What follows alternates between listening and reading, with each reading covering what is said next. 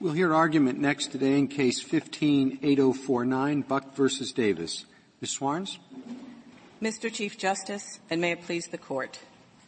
Duane Buck was condemned to death after his own court-appointed trial attorneys knowingly introduced an expert opinion that he was more likely to commit criminal acts of violence in the future because he is black. This evidence encouraged the sentencing, ju- sentencing jury to make its critical future dangerousness decision, which was a prerequisite for a death sentence and the central disputed issue at sentencing based not on the individual facts and circumstances of Mr. Buck's crime or his life history, but instead based on a false and pernicious group-based stereotype. Didn't that expert say, I don't think he's a future, I don't think he's going to be a future danger? On cross-examination, uh, Dr. Quijano testified that he did believe that Mr. Buck was likely to commit future crimes of violence. Um, he said that at the prosecutor's questioning that Mr. Buck was on the low end of the continuum, but that he could not say that Mr. Buck was not likely to commit criminal acts of violence. Um, but Mr. Buck was unquestionably. But more likely than not that he wouldn't. Yes, he was on the low end of the, the, the spectrum in terms of the risk of, of violence. But here, this expert's evidence not only prejudiced Mr. Buck at sentencing, it also put the very integrity of the courts in jeopardy. For that reason, Texas acknowledged that its ordinary interest in finality does not apply. It publicly declared that it would waive its procedural defenses and allow new sentencing hearings in six capital cases, including Mr. Buck's, that involved the same expert's race as criminal violence opinion. Texas conceded error in five cases and then reversed course in Mr. Buck's case alone. As a result, Mr. Buck is the only Texas prisoner to face execution pursuant to a death sentence that Texas itself has acknowledged is compromised by racial bias that undermines confidence in the criminal justice system. There, there's a tension in your, your briefing over what you're really arguing for. Um, in the question presented, you focus on the Fifth Circuit standard for um, uh, a COA and saying they're imposing an improper and unduly burdensome. But most of the briefing, and as you've sort of begun today, is really focused on the underlying merits of the case. And you sort of have to make a choice, don't you? Because if we look, focus on the merits and rule in your favor, well then we don't get to say too much about the threshold uh, for uh, certificate of appealability. Well, if we focus on the certificate of appealability, all we're saying on the merits is that there's a substantial showing. So what do you want us to do, on the merits or on the certificate of appealability? Well, in order to determine whether Mr. Buck was required, was entitled to a certificate of appealability, this court and the Fifth Circuit was required to determine whether or not the district court's de- decision with respect to both the constitutional question and the procedural question uh, would be debatable among jurists. Right, right. So is that what you want us to say that because the merits are debatable, he should have gotten a certificate of appealability, or do you want us to say, well, he was he should have won, and so he obviously should have gotten a certificate of appealability? We believe that the district court's decision is wrong, and therefore Mr. Buck was entitled to a certificate of appealability. Okay, so, on, so on the merits, just on, on, the merits, then you just want us to say, oh, there's a, a reasonable jurists could disagree about whether or not he was unconstitutionally sentenced. Or that the just that reasonable jurist would conclude that the district court's decision that Mr. Buck was not prejudiced was incorrect.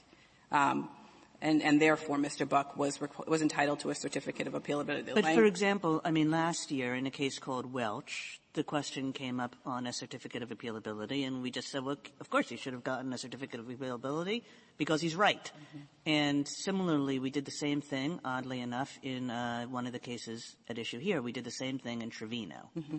Yes, he should have gotten a certificate of appealability because he has the merits on his side. That's essentially what you would want us to do. Yes. I mean, that does leave on the table. Uh, maybe this is what the Chief Justice was saying this question of whether the Fifth Circuit is just using the wrong approach and the wrong standards for the certificate of appealability mm-hmm. question. Well, in this case, um, the Fifth Circuit's analysis completely ignored the heart of the case and in, in making its certificate of appealability determination, right? The center of Mr. Buck's claim has always been the introduction of racial discrimination that undermines the confidence in not only his own death sentence, but the integrity of the courts as well. In assessing the debatability of the district court's decision, the Fifth Circuit doesn't engage at all around the central question here about the, the critical role of race in Mr. Buck's case, um, in his sentence, in the integrity of the courts, and ultimately in what Texas did in terms of acknowledging the absence of finality in his case. Um, so the Fifth Circuit's uh, conduct in conducting the certificate of, of appealability uh, analysis, you know, cri- ignored critical facts in this case. And the that, two dissenters in this case mm-hmm. argued that the court had improperly denied ACOA. Mm-hmm. And that was their basic position. Mm-hmm. They didn't really engage the merits. They just uh, engaged the standard of issuance of ACOA. Um, we go back to that. Are you satisfied if we say they use the wrong standard for denying the COA? Or will you only be satisfied if we say you win? Um, I think that the Fifth Circuit, you know, obviously I would like for this court to say we win and Mr. Buck is entitled Everybody to a new, a new fair sentencing hearing. That would obviously be my preference. Um, I think in the posture of this case, this court can and should say that Mr. Buck is entitled to a certificate of appealability because um, all of the explanations and justifications that were presented by Texas and the district court are incorrect and unsustainable. All right. Now, let's start with the COA issue.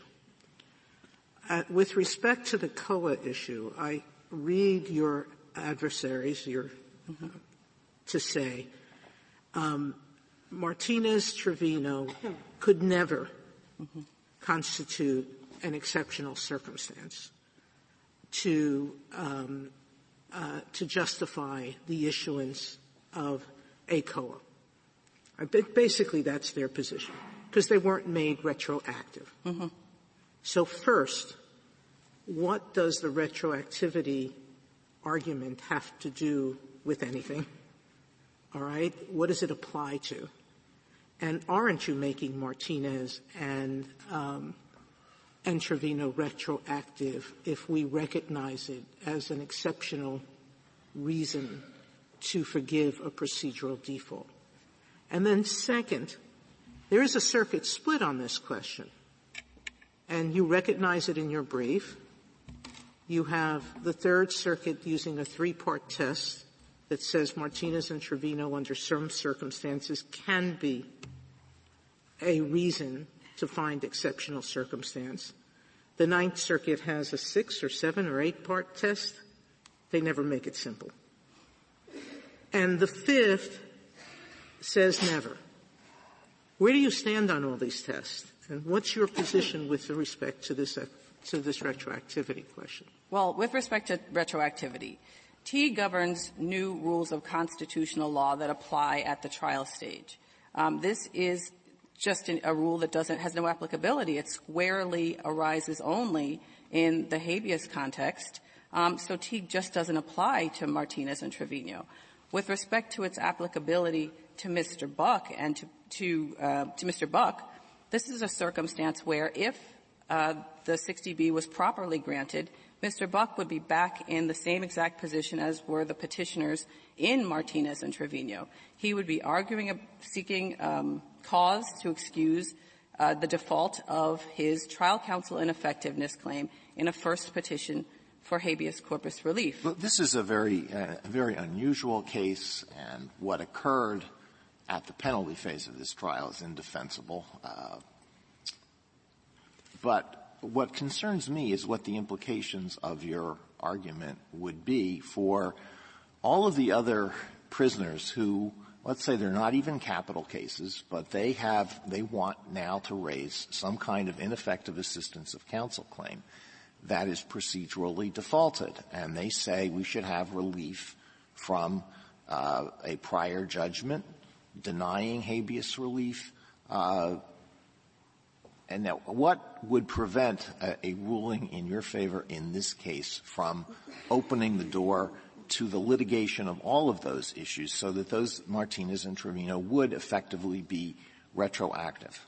Well, I think there are uh, uh, th- three factors I think that makes Mr. Buck's case unique. First and foremost, it involves an express appeal to racial bias that not only undermined the integrity of his own death sentence, it undermined the integrity of the courts. Second, he now faces execution. This is a death penalty case. He now faces execution uh, pursuant to that death sentence that is unquestionably, and I will agree with you, indefensible and, and compromised by racial bias. Third, there's no question of Mr. Buck's diligence here. Mr. Buck has consistently and um, unrelentingly, you know, pursued relief um, on his claims. So I think that those factors make Mr. Buck's case unique from um, the vast majority. That's the Third Circuit test, isn't it? Mm-hmm, it is, and th- that that makes Mr. Buck unique from the vast majority of non-capital or other prisoners who are going to bring these cases to, to the federal courts. So you know, the, the, the answer to Justice Alito is that, in our opinion, we should say our interpretation of Rule 60B uh, uh, in, in case it doesn't apply unless it's a capital case. I mean, 60B doesn't draw that distinction. No, I think in terms of the question of the extraordinariness factors, I think this court can and should look to those that we've identified in our brief. First, is there a risk of injustice to the petitioner? Here, we unquestionably have that. We're facing an execution. Um, well, the risk of injustice, if it was a sentence for 10 years, that's uh, you know, unjust. Absolutely. Okay, so there are so more. that doesn't work. What else? there are more. Um, the risk of uh, injustice and impairing the integrity of the judicial system more broadly. Um, the states. I guess the same answer there. If he's sentenced to 40 years, you know that impairs the integrity of the system. The I mean, I know that obviously death is different, right? But it, it's it's hard to factor in why it's different in the context of interpreting particular rules. You know, I would say additionally, though, here, Your Honor, particularly unique to Mr. Buck's case is where we have the state acknowledging that it has no uh, significant finality interest in Mr. Buck's death sentence. Um, and when you add to that the fact that Mr. Buck's claim of ineffective assistance of counsel is, is, is you know, to be mildly meritorious, um, you know, you have a, a, group of factors which I think can, this court should provide guidance around. Well, the, the state question. did did change its mind with respect to Mr. Buck's case, uh, and I assume they'll tell us that there's a, a reason for that. Um, it, it, it, it's not just because his defense counsel introduced it, because that, that was true in some other cases as well. But um, if if we rely on that too much, uh, won't this uh, discourage prosecutors from offering discretionary concessions? You know, this is a unique circumstance. I think that I don't believe it would discourage uh, prosecutors because Texas doesn't actually disagree with and cannot disagree with the fundamental problem in this case, which is that it is compromised by racial bias um, that undermines the integrity of the courts. Texas has certainly taken a different position about what it should do about it, um, but it cannot get away from those those core facts that establish that like no state has an interest in a death sentence um, that is um, undermined by to the. To the extent it is a unique case. Mm-hmm. It really doesn't provide a basis for us to say anything at all about how the Fifth Circuit approaches certificates of appealability, does it? It's a unique case, so this would be an odd platform to issue general rules. But in the brief, you, you say, well, the Fifth Circuit grants these in a very small percentage of cases. The other circuits are much higher. Mm-hmm. But if it is so unique, I don't know how we can use it to articulate general rules.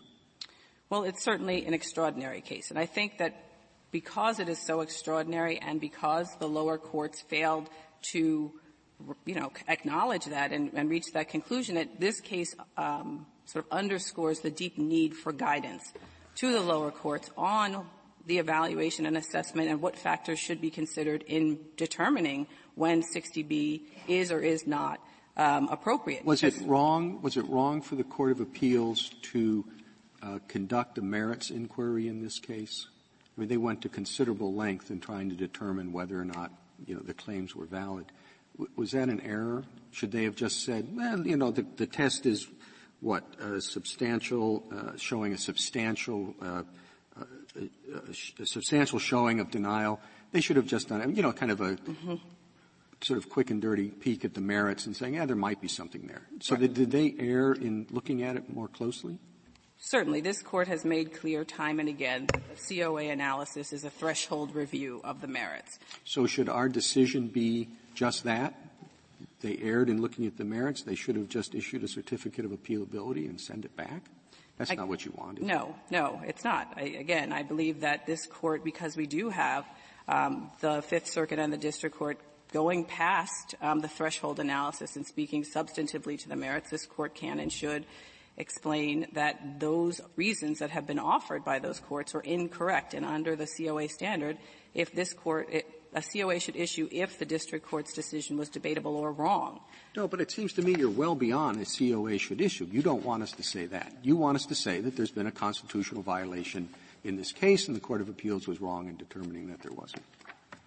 Um, I would like for this court to say that there was a constitutional violation in and, this case. Ms. Swarns, I, I would have thought that your answer would be that, you know, you think that this is so, such an extraordinary case and that the Fifth Circuit got this so wrong that it's the best proof that there is that the court is, is, uh, approaching the COA inquiry in the wrong way.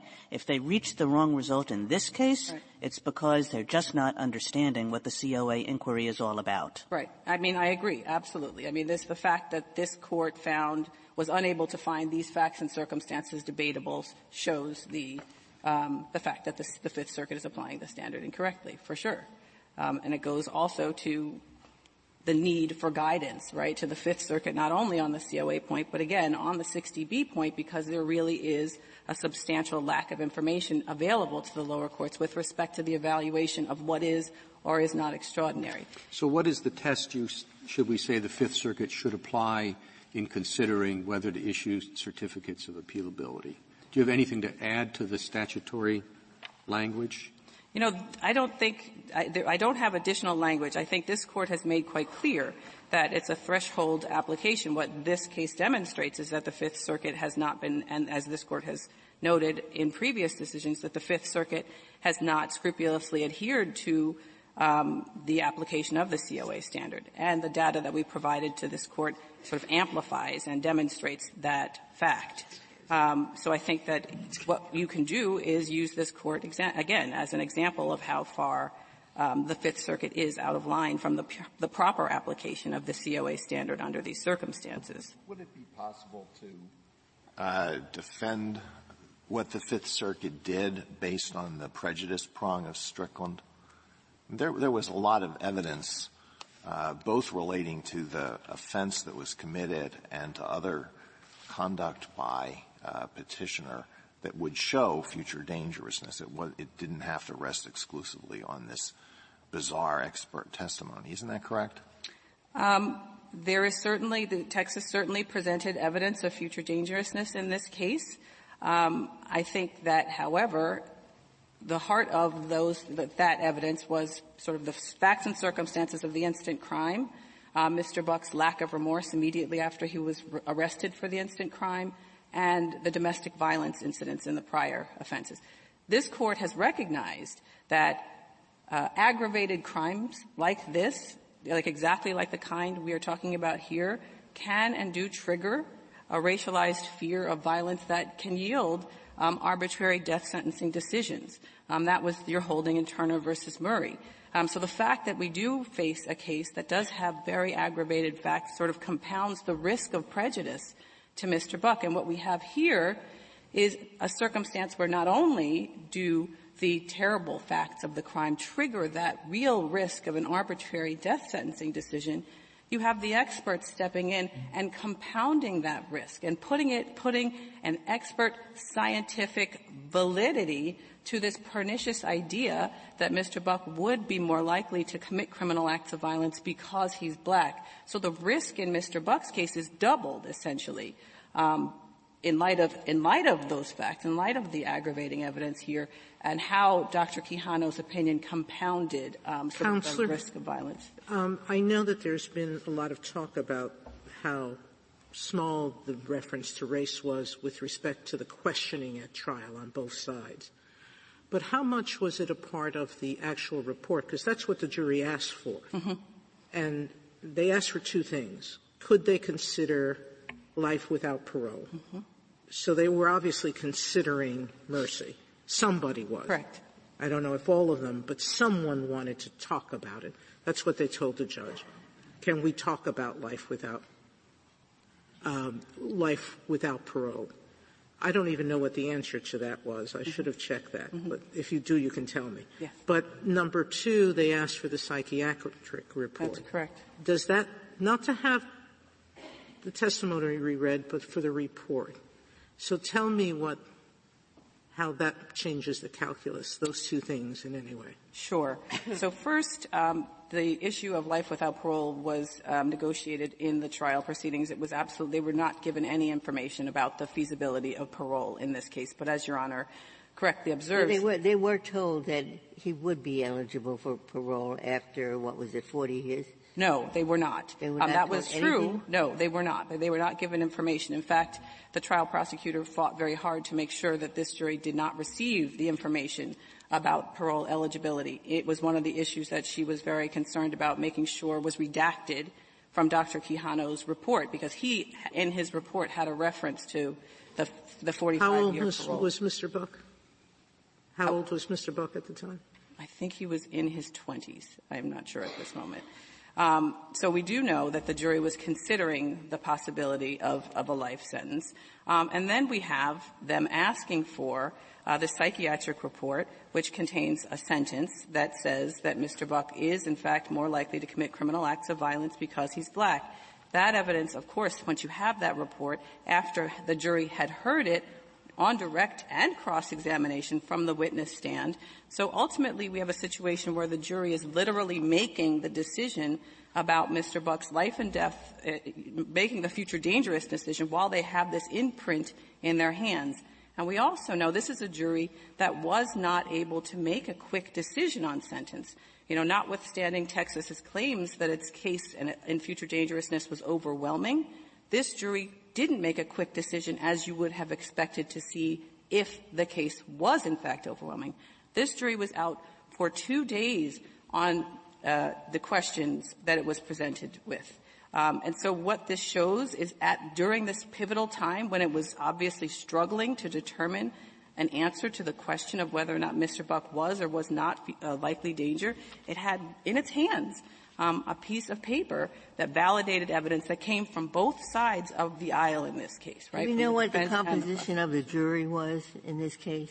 It, it's not in the record, Your Honor. Um, our research, that we have, the only thing we've been able to confirm on our own is that it, 10 of the jurors were white. I don't know what the uh, race of the other two, and it's certainly not in the record. Um, but ultimately, I don't think it matters what the race of the jury is. This is evidence of an explicit appeal to racial bias um, this is the kind of evidence that courts for over a hundred years have said once it is introduced, even just once, um, it's impossible to unring the bell. Um, and, be, and this is because this this evidence in this case spoke to the pivotal question of whether or not Mr. Buck would be executed. The future dangerousness question in Texas was the prerequisite for a death sentence. If this jury did not find a future dangerousness, then Mr. Buck couldn't be executed. This evidence put the thumb heavily on the on the on the death scale, um, and particularly as it fit into the evidence in this case. Um, as I said, Texas presented three categories of evidence: the crime, the lack of remorse, and uh, the prior domestic violence but nothing that Texas presented spoke to the question of whether or not Mr. Buck was likely to commit criminal acts of violence if he was, in fact, sentenced to life in prison. They just didn't present any evidence on that subject.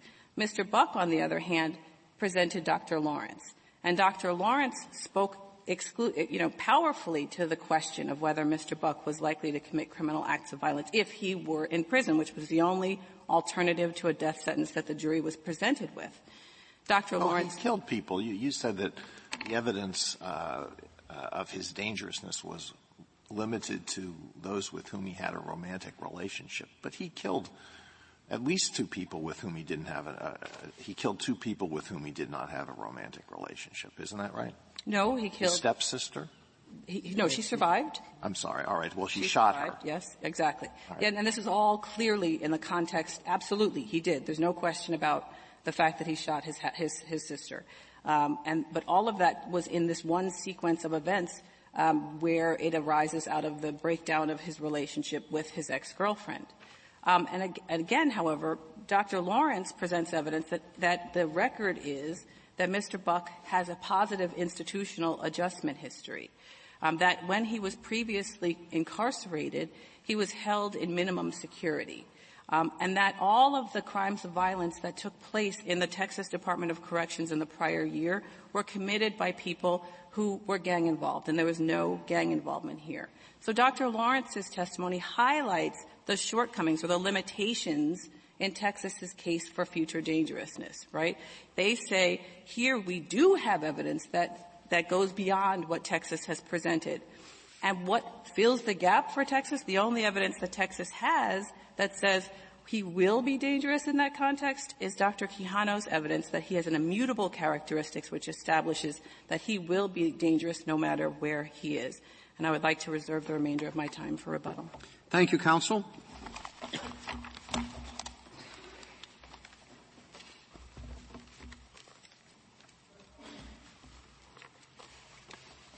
Mr. Keller? Thank you, Mr. Chief Justice, and may it please the Court. We are here today defending the death sentence because petitioner murdered a mother in front of her children. He put a gun to the chest of his stepsister and shot her, and he murdered another man. I assume the facts. I assume the facts in the other Saldano cases are similarly heinous. The ones where the, the state determined that nonetheless that there was a risk that they would be sentenced to death because uh, of, of their race. And I don't understand, I understand the procedural differences in this case, but I don't understand why that ultimate conclusion doesn't apply here as well. In other words, regardless of whether the evidence was admitted by the prosecution or by the defense, it would seem to me that the same concern would be present. There's a key distinction between when a government, a prosecuting authority, is introducing evidence of racist dangerousness. That would be the equivalent of using race as an aggravator. When the defense injects race, although we do not defend defense counsel's actions in injecting race into the proceeding. But, but the prosecutor revisited it, uh, Mr. Keller, in cross-examination. To, to, put that into context, well, the prosecutor did not go beyond the scope of direct. The prosecutor saw the expert report for the first time that day and had just reviewed it over the lunch hour. This is at JA 154A and 165A. And the prosecutor is walking through all the various factors that Quijano had considered in his testimony. But it did not go beyond what was elicited on direct. And, and to, to highlight an example in contrast, the Alba case in which we did confess error. There, the prosecutor mentioned race four times and at closing said, quote, and I went down all the indicators. They didn't want to talk about those indicators, but I did, and I forced the issue. He's male, he's Hispanic, etc. That's at volume 28 in the trial transcript, the fact that, that petitioner's own counsel introduces show how abysmal his rep- representation was? I don't know why it should make a difference that that the petitioner's counsel introduced this evidence this evidence, everyone agrees, should not have not have come in. And and what what counsel would put that kind of evidence before a jury? what competent counsel would put that evidence before a jury? And, and we are not defending defense counsel's actions, but the nature of that claim is a Sixth Amendment ineffective assistance claim that the court also reviews for prejudice in the context of a prosecutor offering the testimony and using it as an aggravator, that would be an equal protection and due process violation. And the nature of the evidence coming in in that instance would be significantly highly prejudicial when the state is putting its imprimatur behind it and using it as an aggravator. Why does it matter who uses race? I mean, in Batson challenges, we don't care if the person exercising a racial challenge is the prosecutor or the defense attorney. We say neither should use race in a negative way against a defendant. So why is it different here? Why is it okay or not okay for the prosecutor to introduce the greater likelihood of a person being dangerous on the basis of race alone? Not okay for the prosecutor but it's less bad for the defense attorney to do it. Yeah, to be clear, it, it, it's not okay. The issue, though, goes to the level of prejudice. And when defense well, counsel... the, the level of prejudice is the reasonable possibility that at one juror, because Texas is, if one juror doesn't agree with death, death is not imposed, correct? Correct. So, if one, is it a reasonable possibility that one juror, even the one who sent the note that says, is it possible to do parole, life without parole, could have been convinced to exercise mercy if race wasn't used. Can you answer that question? Absolutely not. When in at least one of the Saldano cases, a man poured gasoline on a woman and watched her die. We had a nation that was mortified, shocked, and completely um, uh, traumatized by watching a pilot burn to death. So why is that crime any less heinous than this one? Here, petitioner executed a mother when she was on her knees in front of her children with her daughter jumping on the I don't say it's not, but why is that heinousness so much greater that no jury could have exercised mercy? The, no juror. the standard in the Strickland second prong prejudice analysis is whether there's a substantial likelihood of a different outcome. As Wong versus Belmontes has noted, the state doesn't have to rule out Reasonable probability is the, is the actual language. Not substantial. Harrington versus Richter said, quote, the likelihood of a different result must be substantial, not just conceivable. It's 562 U.S. at 111. And if I can address the jury deliberation point for a moment. There, petitioner is correct, the jury deliberated over the course of two days, but this was only for three hours and 13 minutes. This was at record 1918 to 1919. On the first day, the jury asked for the police reports and the psychology reports. On the second day, the jury asked to see the crime scene video. This is JA 210A, record 5956 and record 6333.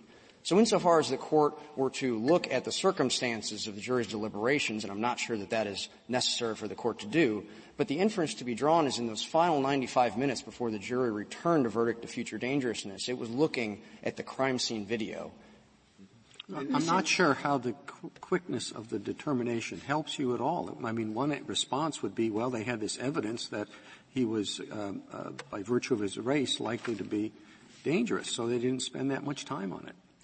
The, and the argument here is that under these circumstances, when they were focused on the crime scene video, that that would have been what the jury was. No, we're not in the jury room. We do know that the prosecutor asked the expert witness, is it correct that the race factor, black, increases the future dangerousness for various complicated reasons? And he says yes. So, uh, that seems, uh, I mean, you can't prove it, that that was the key factor, but it seems like it could have been a substantial factor. And Texas, in six cases, says this is totally wrong. And now in this seventh case, you're taking the opposite position. And I have to admit, like what the Chief Justice seemed. I don't understand the reason. It seems to me it proves the arbitrariness of what's going on. But regardless, the issue here is, is there some good reason why uh, this person shouldn't have been able to reopen his case? I mean, that's the question. What's the reason? I mean, after all, we later decided these other cases, Martinez, his circumstances to seem to fit Martinez pretty much like a glove. The state certainly doesn't have a strong interest any more than in the other cases, or at least not obvious to me, uh, some kind of reliance. Uh, so he has a case where Martinez seems to apply. Uh, uh he couldn't. He was he was diligent, diligent. Not much to, not much reliance on the other side and seems to meet Martinez's criteria for hearing the issue. If that, why doesn't that make it extraordinary enough to reopen under Rule 60B? That, it seems to me, the question in the case. For two reasons, and both are controlled by Gonzalez versus Crosby. The first is that the only changed circumstance in this case since 2006 is the Martinez and Trevino change in the law. And the second is there was a lack of diligence in pursuing this claim. An ineffective assistance claim was raised on federal habeas in the district court. A COA was not asked for on that claim.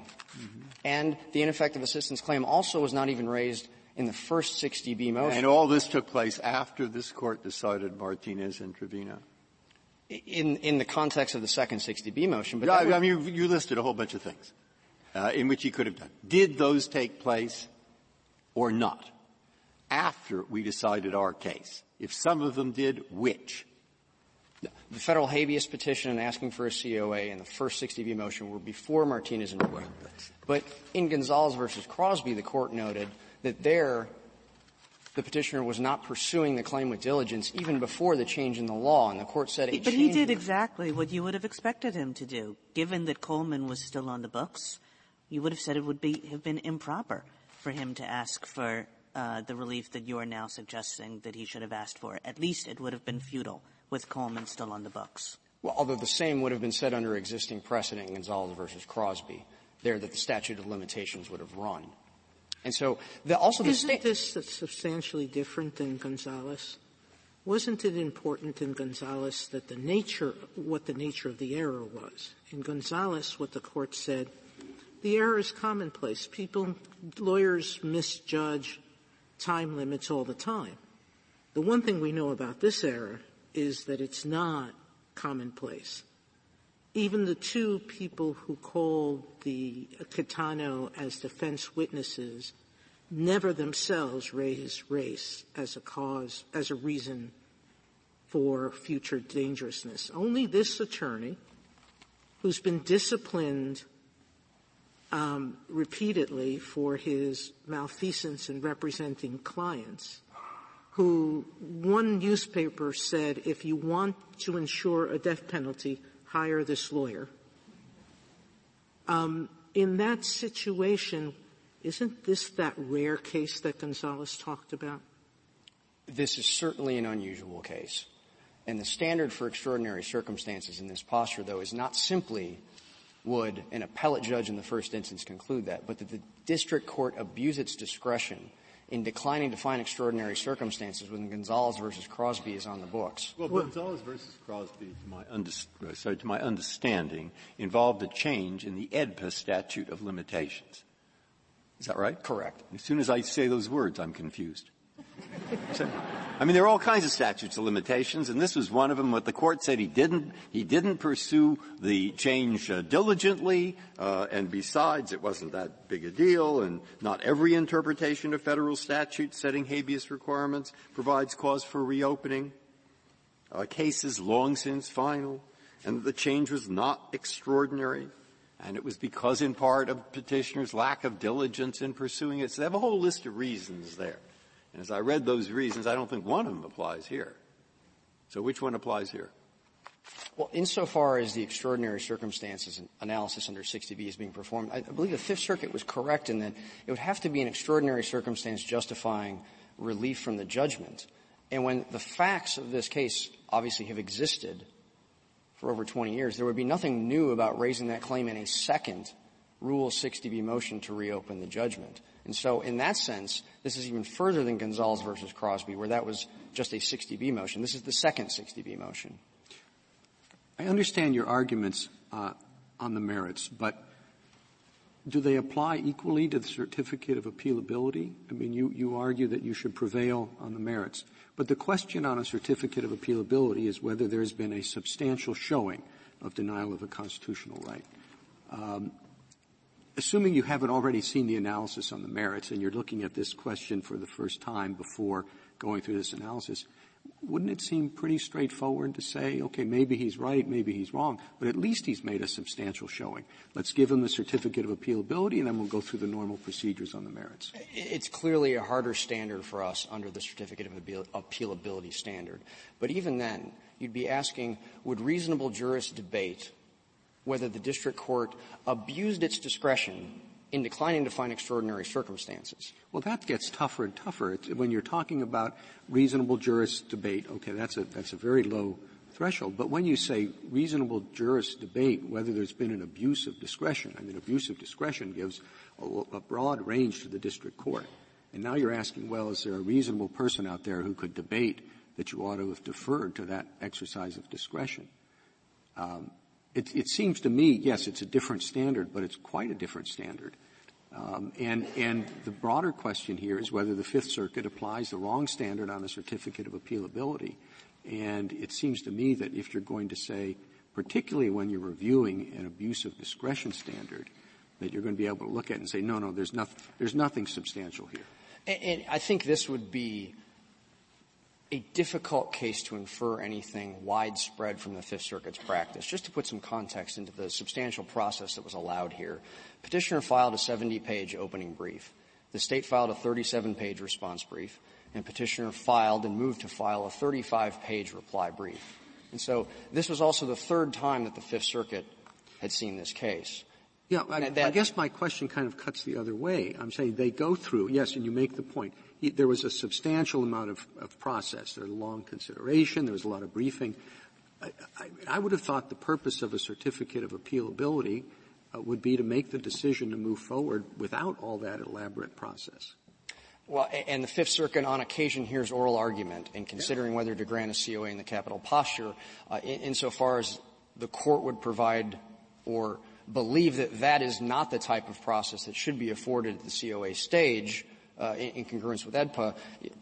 The, argument on whether to grant a COA? The Fifth Circuit, on occasion, this is page 50 and 51 of our respondent's brief, uh, will hear oral argument I mean, Mr. Keller, in capital just, cases. Uh, you know, some of the statistics that petitioner have pointed us to, um, uh, in capital cases, a COA is denied in 60% of Fifth Circuit cases as compared to 6% of 11th Circuit cases, two roughly similar circuits where COAs are denied in capital cases 10 times more in the Fifth Circuit. I mean, it does suggest that one of these two circuits is doing something wrong. And the court has said that the COA should serve a gatekeeping function. The court has also noted that death is different. And at the same time, the Fifth Circuit is providing substantial process. Now, insofar though as this court were to, if it were going to conclude in this case that a COA should have issued, it, any such decision I think would be limited to the unique facts of this case. And I don't think there's anything that could be drawn about the Fifth Circuit's wider practice in denying or granting COAs, particularly in the capital posture, when substantial process is being afforded. This is not a situation where the Fifth Circuit is simply ignoring these cases and ignoring these claims. Quite the opposite. So is your suggestion that they deny more because they've taken a more searching look at the merits than the other circuits? I think it, insofar as the statistics could be shown that there is in fact a different uh, denial and grant rate, I think the level of process that the Fifth Circuit is receiving and, and, and the quantum of argument may be going to those statistics because the Fifth Circuit is not simply ignoring these claims. And even here. But this is the whole point, really. They're not supposed to be doing what you would do when you decide an appeal. I mean, they actually don't have jurisdiction to decide the appeal. I mean, they're supposed to be performing a gatekeeping function, not deciding the merits of the case. And I don't think what the Fifth Circuit did here was decide the merits. It, it, it, it correctly articulated the COA standard, and it examined the 11 facts that petitioner alleged as a basis for ruling on the 60B motion. Now, five of those were essentially the underlying ineffective assistance claim, and if the Fifth Circuit had not ad- it doesn't say anything to the Fifth Circuit that three state court judges two of their colleagues on the Fifth Circuit, two justices of this court, have said or found uh, Mr. Buck's case debatable. Because that's a standard. It's debatable. They're, they don't pause and say, you know, people are, have some basis for an argument here. This is not frivolous. This is a serious question. It is, and the Fifth Circuit took these arguments seriously, and this is our response. No, no, that's not the issue. They're supposed to decide whether to grant the COA or not on whether the questions are serious or not, debatable. Not decide the merits. I know it can appear a fine line in some situations, but how do you justify saying that this is not debatable? Here, the issue would be could reasonable jurists debate whether the district court abused its discretion in finding extraordinary circumstances? And so while the reasonable jurist standard is lower, that's balanced, though, against the more deferential abusive discretion standard and the heightened extraordinary circumstances standard that this court has noted will rarely be met in the habeas context.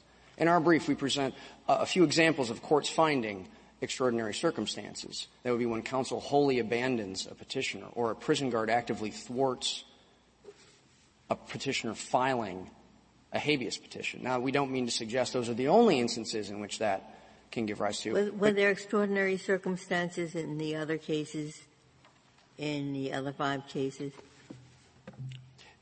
In the other five cases in which the state confessed error? Yes.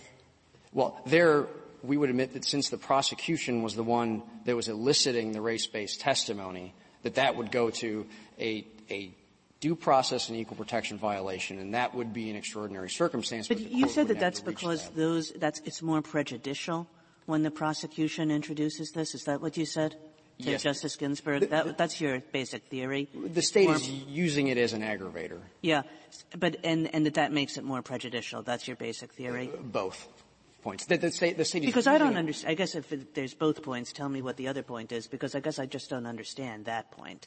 That it seems more prejudicial when the defense attorney uses it. I mean, prosecution, you know, the jury's sitting there and it realizes that the prosecution has an interest in convicting a person and in getting a, a sentence that the prosecution wants. So everything is discounted a little bit.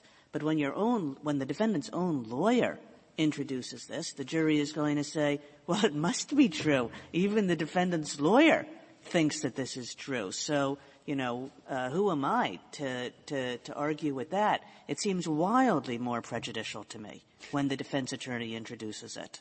Except it's not the case here that Quijano was only testifying about race. Quijano said that it would be unlikely that petitioner would be a future danger. And so Quijano's ultimate conclusion and multiple other aspects of his testimony was favorable to petitioner as petitioner has conceded.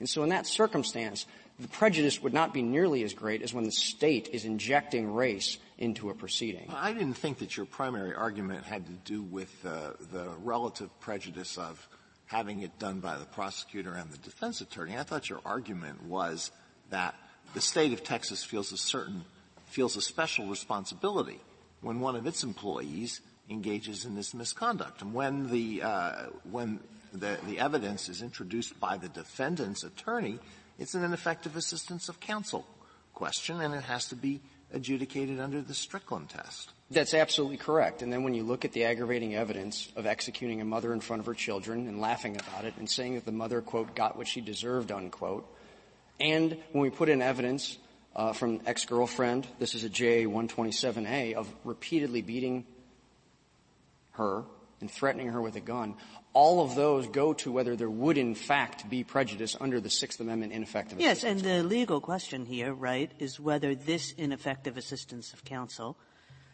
claim, uh, which has never been heard by any court, is a strong one, and a strong one including that uh, the ineffective assistance here is likely to be prejudicial, which it seems as though it's it's uh, it's more it's far more likely to be prejudicial when the defense counsel doesn't.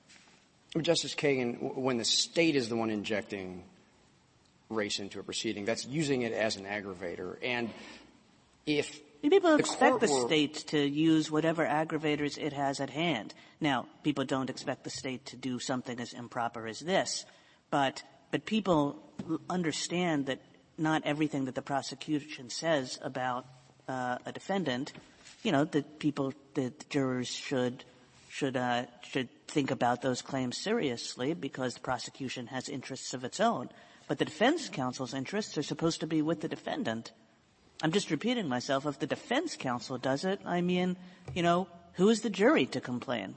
Well, this court, I don't believe, has ever recognized a situation in which a defense counsel's act could give rise to structural error or per se prejudice.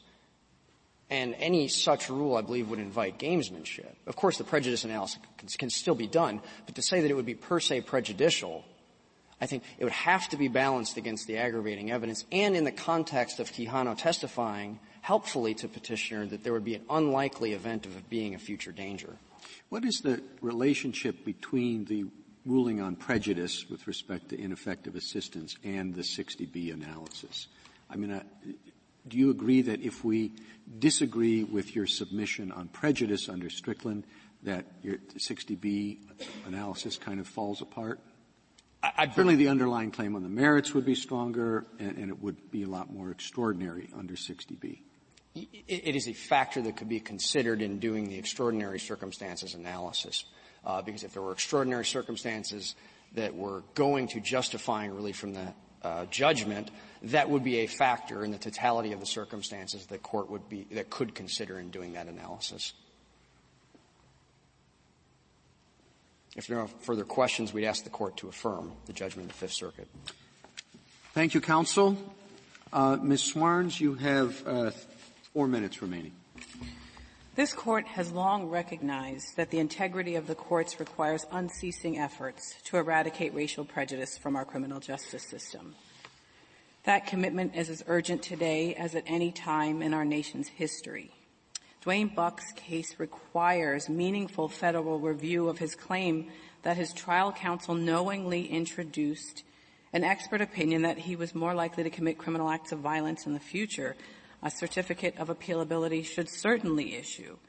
Um, with respect to, to Texas's arguments, I want to begin by making clear that um, first of all, this court in Georgia versus McCollum did make clear, as I think Justice uh, Sotomayor noted, that the equal protection concerns that are implicated by the introduction of race into the criminal justice system absolutely are triggered by defense counsel's conduct, and certainly that was a situation where defense counsel exercised peremptory challenges based on race. And in that circumstance, that was actually an exercise of peremptory challenges intended to benefit the client, right? They were trying to st- strategically gain advantage by using race-based peremptory challenges. Here we have trial counsel making an inexplicable decision to introduce, a knowing and inexplicable intro- decision to introduce race. This is certainly worse um, and more uh, aggravating for Mr. Buck.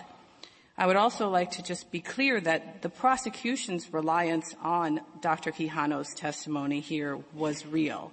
Um, this wasn't a circumstance where the prosecutor was required to follow up on Dr. Quijano's opinion and, and reiterate it on cross-examination, and then go further and argue in closing that the jury should rely on Dr. Quijano to find Mr. Buck likely to commit criminal acts of violence, and further argue that the jury should disregard the aspects of Dr. Quijano's opinion that conflicted with a finding of future dangerousness.